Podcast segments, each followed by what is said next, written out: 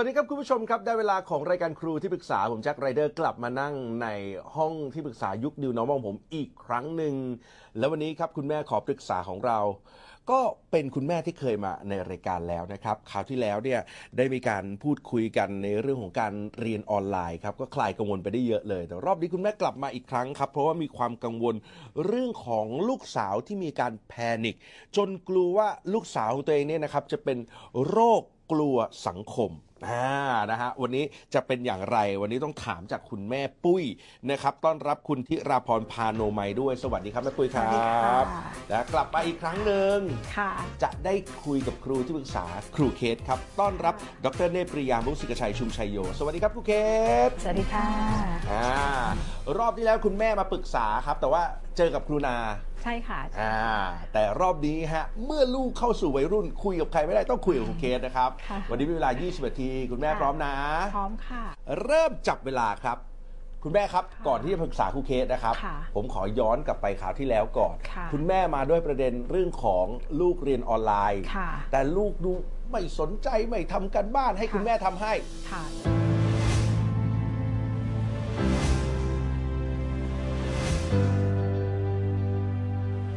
เติบโตข้างในของเด็กเนี่ยสิ่งที่ทำให้เด็ก อยากจะสนใจเรียนมากที่สุดก็คือ การที่เขารู้สึกว่าเขาเป็นคนที่มีค่าเขามีความหมาย เชื่อไหมคะว่าคุณพ่อคุณแม่อาจจะไม่นึกไม่ออกว่าการที่เรามีสัมพันธภาพที่ดี เรากอดเขา เรานั่งคุยกับเขา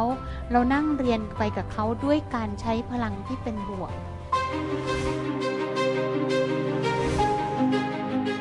การที่เราคุยกับเขาว่าลูกไม่เข้าใจหรอ เออ ตอนแม่เล็ก ๆ บางทีวิชาเนี้ยแม่ก็ไม่ค่อยเข้าใจหรอก เดี๋ยวเราช่วยกันหาความรู้ เวลาที่เราใช้สัมพันธภาพแบบเนี้ยที่เหมือนเราอยู่เคียงข้างเขา ก็จะทำให้เขารู้สึกว่าเขาเป็นคนที่มีค่ามีความหมาย เวลาที่เด็กตั้งใจเรียนเนี่ยมันเกิดจากการที่เขาเนี่ยนิ่งสงบเข้ามาข้างในตัวเอง แล้วรู้สึกว่าฉันเป็นคนมีค่า และฉันพร้อมที่จะเรียนรู้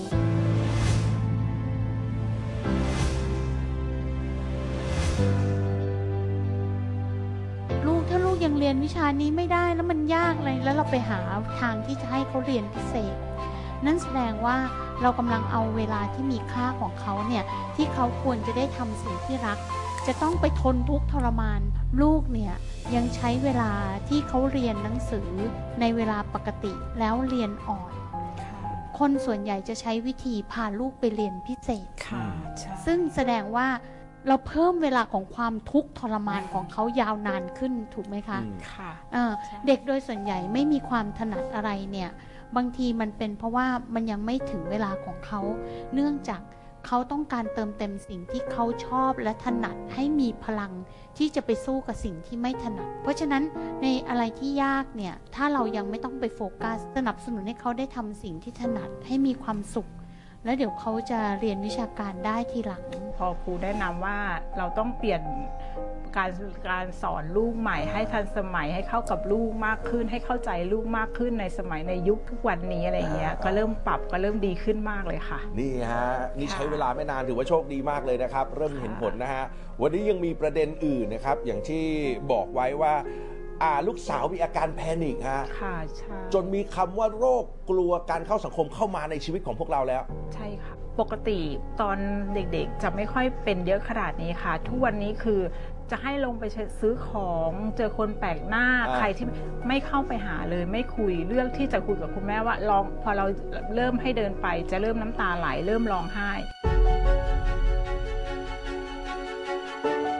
เริ่มแบบอ่าไม่ไปได้ไหมคะ ครับ ค่ะ เวลาให้ไปซื้อของ คุณแม่เคยคุยว่าถ้าหนูไม่ไปซื้อหนูก็จะไม่ได้ทานของที่หนูอยากจะทาน เขาก็ยอมว่าหนูไม่ทานก็ได้ค่ะ ก็เลยตัดสินใจถามคุณลูกว่าอาการมันเป็นยังไงทำไมหนูถึงคิดว่าอ่าตัวเองไม่อยากไปไม่อยากคุย และในแว็บหนึ่งคุณแม่เคยคิดไหมครับว่าเอ๊ะลูกไม่ไปเพราะขี้เกียจป่ะอ๋อไม่อยากทำเพราะอะไรคิดค่ะเออคิดว่าลูกขี้เกียจว่าทำไมถึงไม่ไปเราก็จะจี้เราก็จะ ต้องบังคับเลยค่ะว่าต้องไปนะคะ ถ้าไม่ไปคือไม่ได้ คือตอนนั้นคุณแม่ก็จะบังคับลูกเลยค่ะ ซึ่งพอบังคับแล้วเขาก็จะร้องไห้แสดงอาการแบบประมาณว่าแบบกลัวเลยอะค่ะ อืมอืมเราก็เลยถามลูกว่าเป็นเพราะอะไร อืม ลูกก็เลยให้คำตอบว่าหนูกลัวว่าคุณป้าหรือพี่คนนั้นเขาจะพูดกับหนูไม่ดี หนูจะไม่รู้ว่าจะตอบคำถามเขาว่ายังไง อืม อย่างเงี้ยค่ะ หรือถ้าเกิดเขาจะไปเขาจะต้องให้คุณแม่พูดเหมือนกับเป็น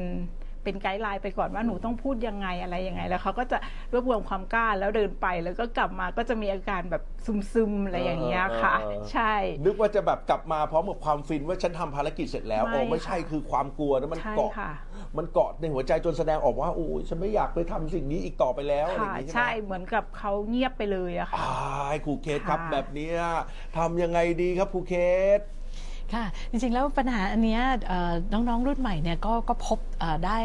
เยอะเพิ่มขึ้นนะนะคะครับทั้งเนี้ยเป็นเพราะว่าน้องๆเขาไม่ค่อยมีประสบการณ์เจอมนุษย์ตัว เป็นๆของจริงนะคะคือเขาเขาเขาอยู่ในโลกซึ่งมันเป็นโลกที่เขาคิดเอง ครับเข้าใจไปเองครับนะคะทีนี้อย่างกรณีเอาไปซื้อของเนี้ยคุณแค่เข้าใจนะ ว่าน้องเขารู้สึกยังไง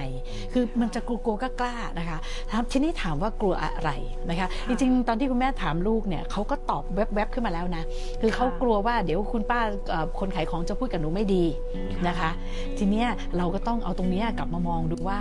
เอ๊ะทำไมจึงมีความเชื่อทำไมเขาถึงมีความเชื่อว่าผู้อื่นจะพูดไม่ดีกับเขาค่ะอืมค่ะเห็นไหมนั่นแสดงว่าเขาเขามีประสบการณ์อย่างนั้นมาก่อนหรือเปล่า หรือว่าเขาได้ยินเรื่องราวเหล่านั้นมาก่อนหรือเปล่านะคะทำให้เอ่อกลัวไปล่วงหน้าเลยว่า เดี๋ยวคนแปลกหน้าเขาจะต้องพูดจาไม่ดีกับฉันอืม นะคะ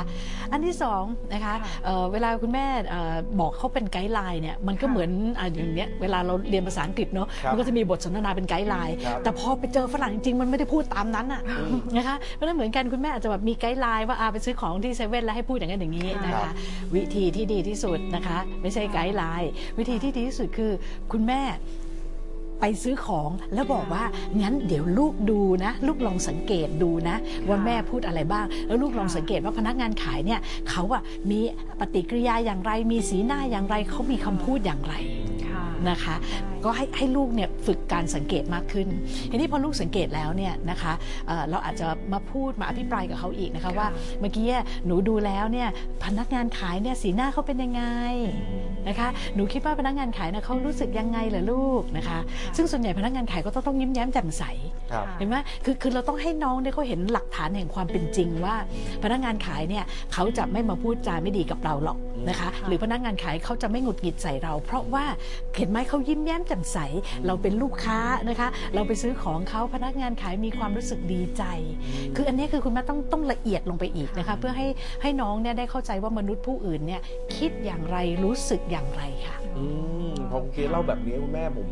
นึกไปถึงบางบ้านนะ เคยมีผมเคยเห็นนะค่ะอาจจะถูกปลูกฝังมาตั้งแต่เด็กนะ อย่าออกไปเจอใครอย่าไปกับใครนะอย่าเดี๋ยวเขาหลอกไปนะ เดี๋ยวเขานู่นนี่นั่นโน่นอันเนี้ยมันมีผลไหมครับ ในการฝังเมมโมรีเหล่านี้ตั้งแต่เด็กนะครับ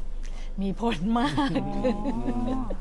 คือคือคืออย่างนี้ค่ะบางทีนะ การอธิบายของของเราเนี่ยมันอาจจะแบบไม่เคลียร์อืมนะคะหรือเปล่านะคะอีกยกตัวอย่างเช่นสมมติเอาน้องเขากลัวไม่กล้าไปซื้อของอย่างเงี้ยนะคะเอ่อคุณพ่อคุณแม่หลาย ๆ บ้านส่วนใหญ่อาจจะบอกว่าไปกลัวอะไรไม่เห็นมีอะไรน่ากลัวเลย ไม่ต้องกลัวเออนะคะมันมันไม่ได้ให้คำตอบอะไรกับลูกเลย ก็ยังกลัวอยู่ก็ยังกลัวอยู่ไม่รู้จะหาหาทางออกความกลัวได้ยังไงใช่ไหมคะเออทีนี้เอ่ออย่างอย่างคุณแม่เอ่อให้ไกด์ไลน์เนี่ยคุณเคสเอ่อคิดว่าเอ่อเปลี่ยนจาก guideline เนี่ยนะคะค่ะเป็นนั่งอภิปรายกับเขาว่า แล้วถ้าเราสลับบทบาทกันนะ สมมุติว่าหนูอะเป็นคนเอ่อเป็นพนักงานขาย แล้วมีลูกค้าเดินมาซื้อของเนี่ยหนูอะจะรู้สึกยังไงกับลูกค้าคนนั้นอ่าคือคือเราต้องฝึกให้เขาเข้าใจว่าผู้อื่นรู้สึกอย่างไรด้วยนะคะในขณะเดียวกันก็ต้องถามว่าแล้วหนูเนี่ยรู้สึกอย่างไรด้วยนะคะคือเข้าใจว่าปัญหาที่ที่นำไปสู่อาการ social phobia หรือว่ากลัวสังคมเนี่ยค่ะมันเกิดจากการที่น้องเนี่ยเขาไม่ได้เข้าใจเลยว่าตัวเขาเนี่ยรู้สึกอย่างไร หรือมีความต้องการอย่างไร ดังนั้นเขาก็เลยไม่สามารถเข้าใจว่าผู้อื่นรู้สึกอย่างไร มีความต้องการอย่างไรค่ะ เป็นการเหมือนแบบเขาก็เลยคิดเองเออเองว่าเดี๋ยวคนขายถ้าฉันถามมากเขาจะลำคาญค่ะอะไรแบบนั้นหรือเปล่าอืมนะคะเพราะฉะนั้นการอธิบายเอ่อในเรื่องของอารมณ์ความรู้สึกเนี่ยอันนี้คุณแม่ต้องละเอียดต้องค่ะต้องช่างช่างพูดช่างถามหน่อยค่ะอืมค่ะ มาสะท้อนอารมณ์ไม่เข้าใจซึ่งกันและกันว่าหนูรู้สึกยังไงเขารู้สึกค่ะยังไง และเขาจะเรียนรู้จากแบบพวกเนี้ย ในการแก้ไขปัญหาถ้าเกิดจะต้องเผชิญด้วยตัวเองถูกต้องไหมคุณเคครับใช่ค่ะ อ่านะฮะค่ะคุณแม่ลองดูนะครับค่ะ เคลียร์นะ เคลียร์มากค่ะ อ่าเคลียร์มาก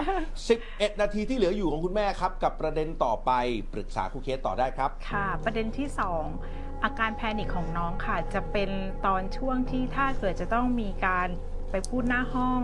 หรือการมีการแสดงออกหน้าห้องในที่โรงเรียนอะไรอย่างเงี้ยค่ะ น้องจะเกิดอาการใจสั่น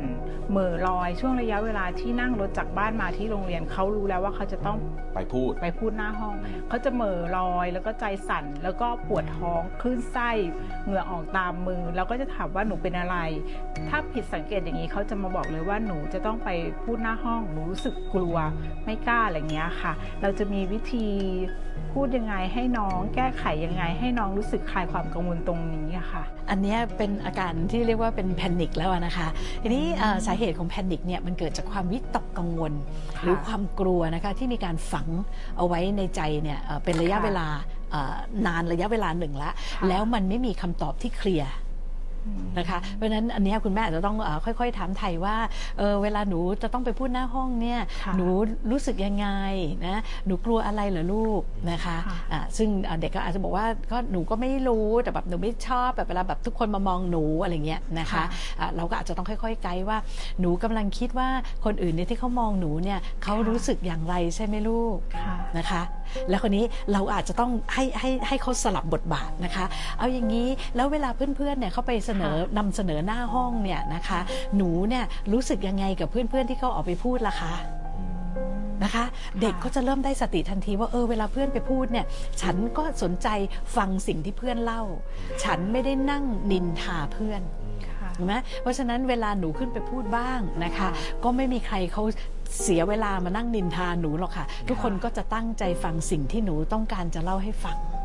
นะคะเพราะฉะนั้นเนี่ยมันมันมันเป็นปัญหาที่ว่าน้องเนี่ยเขาขาดความเข้าใจว่าคนอื่นรู้สึกอย่างไร แล้วเขาอาจจะมีเอ่อการเรียนรู้จากประสบการณ์เก่านะคะทำให้เชื่อเขาเชื่อไปเอง ซึ่งมันอาจจะไม่เป็นเหตุเป็นผลนะคะเขาเชื่อไปเองว่าเอ่อทุกๆคนจะต้องเอ่อเอ่อว่าเขาทุกๆคนจะต้องว่าเขาไม่เก่ง ทุกๆคนจะต้องคอยจับผิดเขาอะไรแบบเนี้ยนะคะเพราะฉะนั้นอันเนี้ยต้องค่อยๆเป็นค่อย ๆ ไป คราวนี้แต่ตอนเนี้ยเป็นแพนิคแล้วนะคะ ถามว่าเราจะเอ่อช่วยหรือว่ามีเคล็ดลับนะคะที่ที่จะช่วยน้องอย่างไร จริง ๆ น้องยังเล็กมากนะคะคุณเคสก็ไม่ไม่ค่อยอยากให้แบบทานยาหรืออะไรนะคะค่ะเพราะว่าการทานยาก็ไม่ได้ช่วยเอ่อรักษาที่ที่ต้นต่อของของปัญหา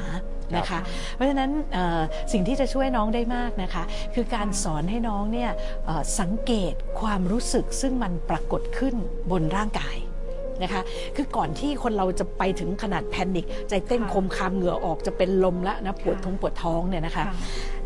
จุดเริ่มต้นเนี่ยมันจะเริ่มอะไรเบาๆก่อนนะคะ เช่นมันจะรู้สึกวิววิวๆที่ท้องค่ะ นะคะเราก็จะสอนลูกว่าเอ่อให้ลูกลองสังเกตสิลูกว่า พอมันถึงใกล้ๆเวลาแล้วใกล้ๆเวลาแล้วเฮ้ยหนูวิววิวๆที่ท้องไหมหรือว่าอุ้ยหนูเริ่มแบบเหงื่อออกแล้วนะมือเย็นแล้วนะนะคะให้เขาสังเกตอาการเบื้องต้นก่อน พอสังเกตได้ปั๊บเนี่ยนะคะเราก็บอกลูกว่าอย่าไปต้องไม่ต้องรอจนกระทั่งมันกลายเป็นแพนิคนะคะหัวใจเต้นโคมคามค่ะสังเกตได้นิดเดียวให้ลูกหายใจเข้าช้าๆนะคะ ต้องย้ำด้วยนะคะ คือคำว่าช้าๆ นะคะ ช้าๆลึกๆนะคะ แล้วก็หายใจออกช้าๆนะคะ ย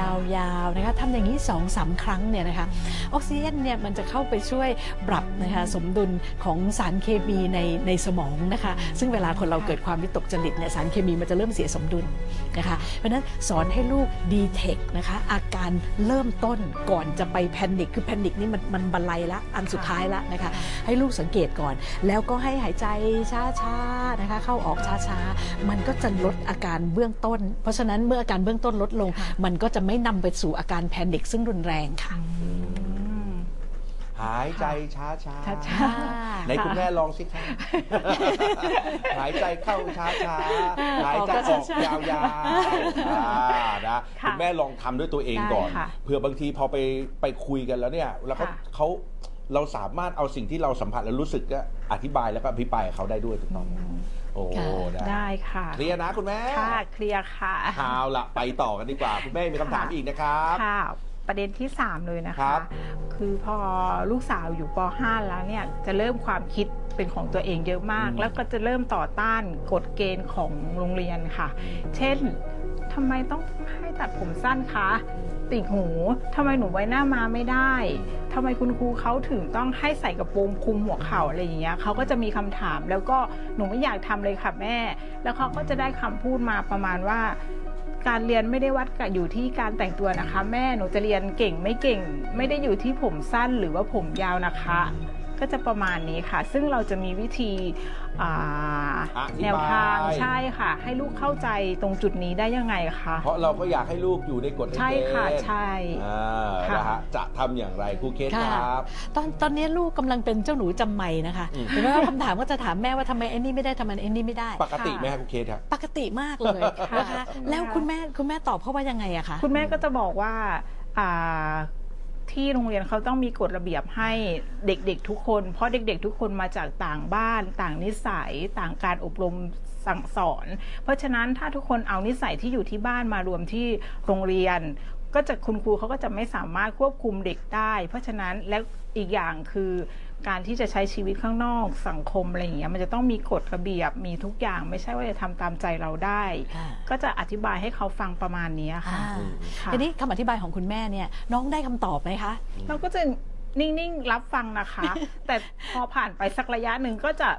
พูดขึ้นมาลอยๆว่า หนูไม่อยากติดกิฟต์หน้าม้าหนูเลยค่ะอะไรอย่างเงี้ยก็จะมีข้อตกลงกันว่าโอเค ถ้าถ้าไปเที่ยวข้างนอกวันที่ไม่ได้ไปเรียนหนูสามารถปล่อยหน้ามาได้ แต่ถ้าเกิดวันที่ไหนไปโรงเรียนแม่ขอว่าต้องทำตามกฎต้องถักเปียนะคะ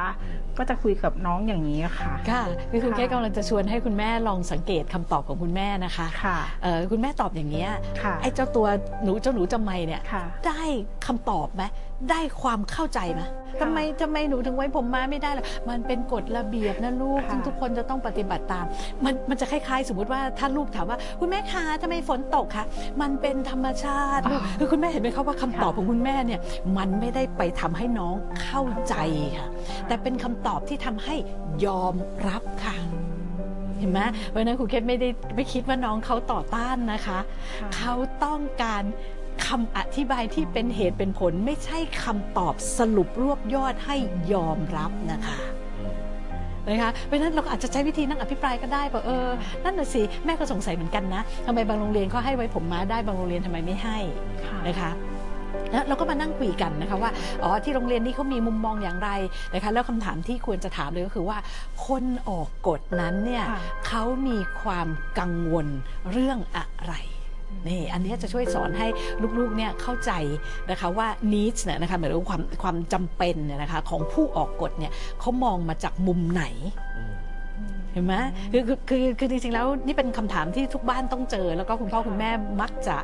ไปตอบแบบตอบเพื่อให้ลูกยอมรับอะ นะคะจริงๆ แล้วเด็กเขาแค่อยากรู้จริง ๆ ว่ามันคืออะไร เราก็ใช้จุดนี้ค่ะเป็นเป็นโอกาสที่จะทำให้เขาได้ฝึกเข้าใจมุมมองที่หลากหลายของผู้คนที่หลากหลาย โดยเฉพาะยิ่งนะคะ เราอาจจะต้องแบบมีตัวละครว่า แล้วหนูรู้สึกยังไงนะคะ คุณครูประจำชั้นรู้สึกยังไง ผู้อำนวยการโรงเรียนรู้สึกยังไง คนที่อยู่ในในชุมชนแถวนั้นรู้สึกยังไงนะเขาจะได้เห็นว่าแบบเฮ้ยมนุษย์เนี่ยมันจะมีมุมมองที่หลากหลาย ไม่ใช่ อธิบายแบบให้ลูกจำนนเลยว่ามันเป็นอย่างนี้ลูกเชื่อเถอะอย่างเงี้ยไม่ใช่ แล้วเราต้องไปหาคำตอบอะไรขนาดนั้นไหมครับครูเคสครับ ไม่ต้องค่ะ การอภิปรายเนี่ยนะคะมันจะช่วยให้เด็กเนี่ยเขาเข้าใจมุมมองที่แตกต่างเนี่ยต้องขอย้ำนะคะ มุมมองที่แตกต่าง คือคือคือน้องเนี่ยเอ่อแสดงว่าได้รับคำตอบแบบให้จำนนทุกครั้งนะคะค่ะเขาก็เลยขาดความเชื่อมั่นเพราะเขาก็ไม่เข้าใจจริง ๆ ว่าคนอื่นๆคิดอย่างไรนะคะค่ะอืม จุดใหญ่คือจุดนี้เลยฮะค่ะคุณแม่อภิปรายครับคุณแม่ครับนะฮะกลับไปเติมสิ่งนี้แค่นั้นเองครับคุณแม่ฮะได้ค่ะ เอาล่ะ คุณแม่ค่ะ มีคำถามอื่นอีกไหมฮะ มีประเด็นที่สี่ได้เลยครับคุณปแม่ระเด็นสุดท้ายแล้วศึกษาค่ะ ต่อได้เลยครับ คือคุณพ่อกับลูกสาวเขาจะมีช่องว่างระหว่างคุณพ่อผู้หญิงกับผู้ชาย คือทีเนี้ยพอโตขึ้นมาสักลูกจะไม่ให้คุณพ่อหอมไม่ให้กอดแล้วค่ะเขาก็จะให้เหตุผลว่าหนูโตเป็นสาวแล้วค่ะพ่อ พ่อจะทำแบบนี้กับหนูไม่ได้นะคะอ่าพ่อก็จะรู้สึกหน่อยๆว่าเอาทำไม เราจะมีวิธีการพูดกับพ่อหรือว่าคุยกับลูกยังไง ให้ไม่ต้องเกิดช่องว่างตรงจุดนี้ค่ะอ่าเพราะตอนเด็กๆพ่อเขาก็จะเหมือนยังเด็กอยู่ก็จะฟัดกอดหอมอะไรอย่างเงี้ยตามตามตามภาษาเขาอย่างเงี้ยค่ะ ค่ะค่ะ อันนี้ก็ปัญหาโลกแตกเหมือนกันนะคะที่ที่บ้านคุณเค้กก็เป็นนะคะ แล้วทำยังไงดีอะคุณคุณพ่อก็แบบว่าลูกโตเป็นสาวแล้วคุณพ่อก็ยังต้องแบบไปกอดไปหอมอยู่นะคะ ลูกก็แวดแวดๆใส่บ้างอะไรอย่างเงี้ยใช่นะคะค่ะจริงๆแล้วล่ะจะคุยกับคุณพ่อหรือว่าคุยกับค่ะคุณลูกได้นะคะทั้งคู่เลยนะคะว่า ค่ะการแสดงออกทางความรักเนี่ยมันค่ะ มีหลายวิธีการค่ะ อืม นะคะมีหลายวิธีการ เพราะฉะนั้นค่ะการสัมผัสเนี่ยเป็นหนึ่งในวิธีการที่แสดงออกทางความรัก แต่จริง ๆ แล้วเนี่ยเรายังสามารถแสดงออกได้อีกมากมายนะคะ เช่นการกล่าวคำชื่นชมนะคะ หรือแบบให้กำลังใจ อันนั้นก็เป็นการแสดงออกทางความรักอีกแบบหนึ่งอืมนะคะ นอกจากนี้ก็ยังมีอะอาจจะแบบว่าอะมีมีการเอ่อให้ทำอะไรให้นะคะ อย่างเช่นสมมติว่าเอ่อลูกเอ่อเอ่อคุณพ่อกำลังยุ่งมากเลยแต่ลูกมีปัญหา แล้ววิ่งมาปั๊บเนี่ยแล้วถ้าพ่อบอกเอ้ยเดี๋ยวก่อนเดี๋ยวก่อนเดี๋ยวก่อนเนี่ยอย่างเนี้ยลูกก็จะรู้สึกว่าเออฉันไม่ได้รับความรักนะคะ แต่ถ้าคุณพ่อหรือคุณแม่เนี่ยพร้อมทิ้งเลยนะ มีอะไรลูกมีอะไรให้แม่ช่วย แล้วทิ้งไอ้สิ่งที่เราเอ่อกำลังทำอยู่เนี่ยแล้วกระโดดไปช่วยลูกเนี่ยนะคะค่ะนั่นก็เป็นการแสดงออกของความรักอีกแบบหนึ่งอืม นะคะเพราะฉะนั้นให้ให้ลองดูว่าเอ่อความรักเนี่ยมันแสดงออกได้หลายอย่างมาก ๆเลยนะครัคะบแต่บางบ้านเนี่ยคือไปใช้อย่างใดอย่างหนึ่งเท่านั้นเองอืมเช่นอย่างบางบ้านเนี่ยเอ่อตะพึดตะพือก็ให้ของขวัญให้ของขวัญเอ่อกินข้าวคำหนึ่งก็ให้ของขวัญ ซึ่งอันเนี้ยเอ่อเป็นการให้ของขวัญซึ่งแบบว่าผิดกาลเทศะไปหน่อยอืมนะคะเพราะฉะนั้นก็ลองไปดูซิว่าการแสดงออกที่ที่เราแสดงกันในครอบครัวน่ะครับนะคะมันมีหลายรูปแบบค่ะช่วยช่วยกันปรับค่ะ ค่ะเอาล่ะคุณแม่ครับวันนี้หมดเวลาฮะคุณแม่ครับ น่าจะได้คำตอบไปเยอะเลยนะฮะค่ะวันนี้ขอบคุณมากๆครับที่มาค่ะคุยกันอีกครั้งหนึ่งค่ะขอบคุณขอบคคุณรัมากบนะคะ และขอบคุณครูเคสขอบคุณครับ ค่ะรู้สึกได้ความรู้มาก ๆ เลยค่ะ แล้วก็มีการที่จะแนะนำเอาเอาความเอาคำแนะนำของครูเคสไปใช้ปรับในการเลี้ยงลูก ซึ่งในยุคเอ่อ ทุกวันนี้ค่ะ เด็กเขามีความคิด ซึ่งแตกต่างจากสมัยที่ปุ้ยยังเด็ก เพราะฉะนั้นพอได้มาคุยกับครูเคสเนี่ยเราก็จะได้รู้ว่าอ๋อเด็กสมัยนี้เขาคิดแบบนี้นะไม่เหมือนสมัยก่อน ก็ค่อยๆ ปรับค่อย